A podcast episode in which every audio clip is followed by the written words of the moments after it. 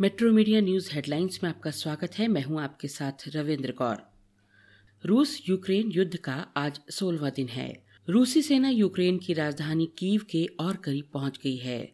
शुक्रवार को रूस ने यूक्रेन के मध्य शहर डिनीप्रो में तीन मिसाइलों के ज़रिए तीन उन इमारतों को निशाना बनाया जिसमें लोग रह रहे हैं। वहीं यूक्रेन के विदेश मंत्री ने कहा कि मारियोपोल में गोलाबारी के कारण पंद्रह नागरिक मारे गए।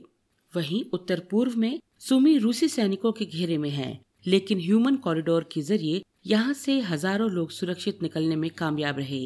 इसके अलावा अभी राजधानी कीव भी यूक्रेन के पास है। पिछले दो दिनों में यूक्रेन के सुमी और कीव से अस्सी हज़ार लोगों को निकाला गया। इस बीच संयुक्त राष्ट्र की एजेंसियों ने कहा है कि अब तक पच्चीस हज़ार से ज़्यादा लोग यूक्रेन छोड़ चुके हैं। इसके साथ ही करीब बीस हज़ार लोग देश में ही घर छोड़ने पर मजबूर हुए हैं। इस बीच अमेरिकी राष्ट्रपति जो बाइडेन ने कहा है कि अगर यूक्रेन के खिलाफ रूस रासायनिक हथियारों का इस्तेमाल करता है तो उसे गंभीर दुष्परिणाम भुगतने होंगे।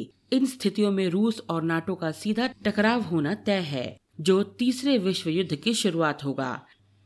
दिल्ली के मुख्यमंत्री और आम आदमी पार्टी के संयोजक अरविंद केजरीवाल ने कहा है कि पंजाब के भावी मुख्यमंत्री भगवंत मान पंजाब के लोगों की उम्मीद को पूरा कर उनका मान रखेंगे। भगवंत मान के साथ मुलाकात की तस्वीर साझा करते हुए केजरीवाल ने शुक्रवार को ट्वीट कर कहा कि पंजाब में आपको मिले पूर्ण बहुमत के बाद आज छोटे भाई और पंजाब के भावी मुख्यमंत्री भगवंत मान ने उनके घर पहुंचकर मुलाकात की और शपथ ग्रहण का न्योता दिया। उन्होंने कहा कि उन्हें पूरा भरोसा है कि भगवंत एक मुख्यमंत्री के तौर पर पंजाब के लोगों की हर उम्मीद को पूरा करेंगे। दिल्ली के उप मुख्यमंत्री मनीष सिसोदिया ने कहा है कि भारतीय जनता पार्टी आगामी दिल्ली नगर निगम चुनाव में पूरी तरह से हारने वाली है। हार के डर से भाजपा ने राज्य चुनाव आयोग पर दबाव बनाकर चुनाव पर रोक लगा दी है। सिसोदिया ने शुक्रवार को दिल्ली में एक प्रेस वार्ता को संबोधित करते हुए केंद्रीय महिला एवं बाल विकास मंत्री स्मृति ईरानी के उस बयान का खंडन किया है, जिसमें केंद्रीय मंत्री स्मृति ने कहा था कि दिल्ली सरकार निगम के पैसे रोक रखी है। सिसोदिया ने कहा है कि उनकी सरकार ने निगम के पैसे नहीं रोके हैं। देश के पाँच राज्यों में खराब प्रदर्शन और हार के बाद कांग्रेस के जी तेईस नेताओं में हलचल दिखने लगी है। दिल्ली में गुलाब नबी आज़ाद के घर शुक्रवार शाम एक बैठक हुई, जिसमें कांग्रेस नेता कपिल सिब्बल, भूपेंद्र सिंह हुडा मनीष तिवारी, आनंद शर्मा और अखिलेश प्रसाद सिंह शामिल हुए। बैठक में कांग्रेस के प्रदर्शन पर विचार विमर्श किया गया और साथ ही सूत्रों से मिली जानकारी के मुताबिक, बैठक में जी तेईस के नेताओं ने ये मुद्दा उठाया कि नए अध्यक्ष के चुनाव में अब और देरी नहीं होनी चाहिए। साथ ही चुनाव में हुई हार पर चर्चा करने के लिए एक आपात बैठक होनी चाहिए इसके अलावा हार पर जवाबदेही तय हो। इससे पहले जी तेईस के नेता कांग्रेस आलाकमान के नेतृत्व पर सवाल खड़े कर चुके हैं।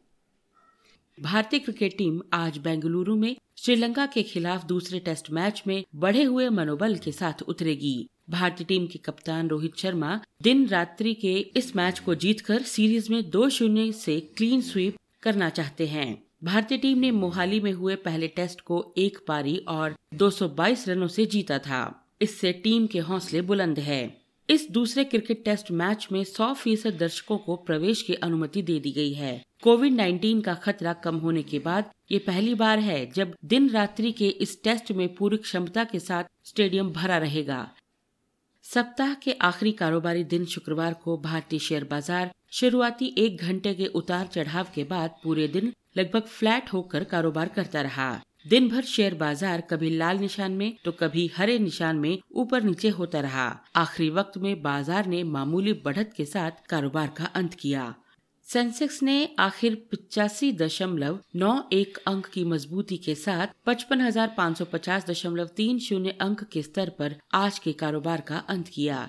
दिन भर खरीद और बिक्री के दबाव का सामना करने के बाद निफ्टी ने पैंतीस दशमलव पाँच पाँच अंक की मजबूती के साथ सोलह हज़ार छह सौ तीस दशमलव चार पाँच अंक के स्तर पर आज के कारोबार का अंत किया। इन खबरों को विस्तार से पढ़ने के लिए आप लॉगिन कर सकते हैं www.metromedia.live.com पर। धन्यवाद।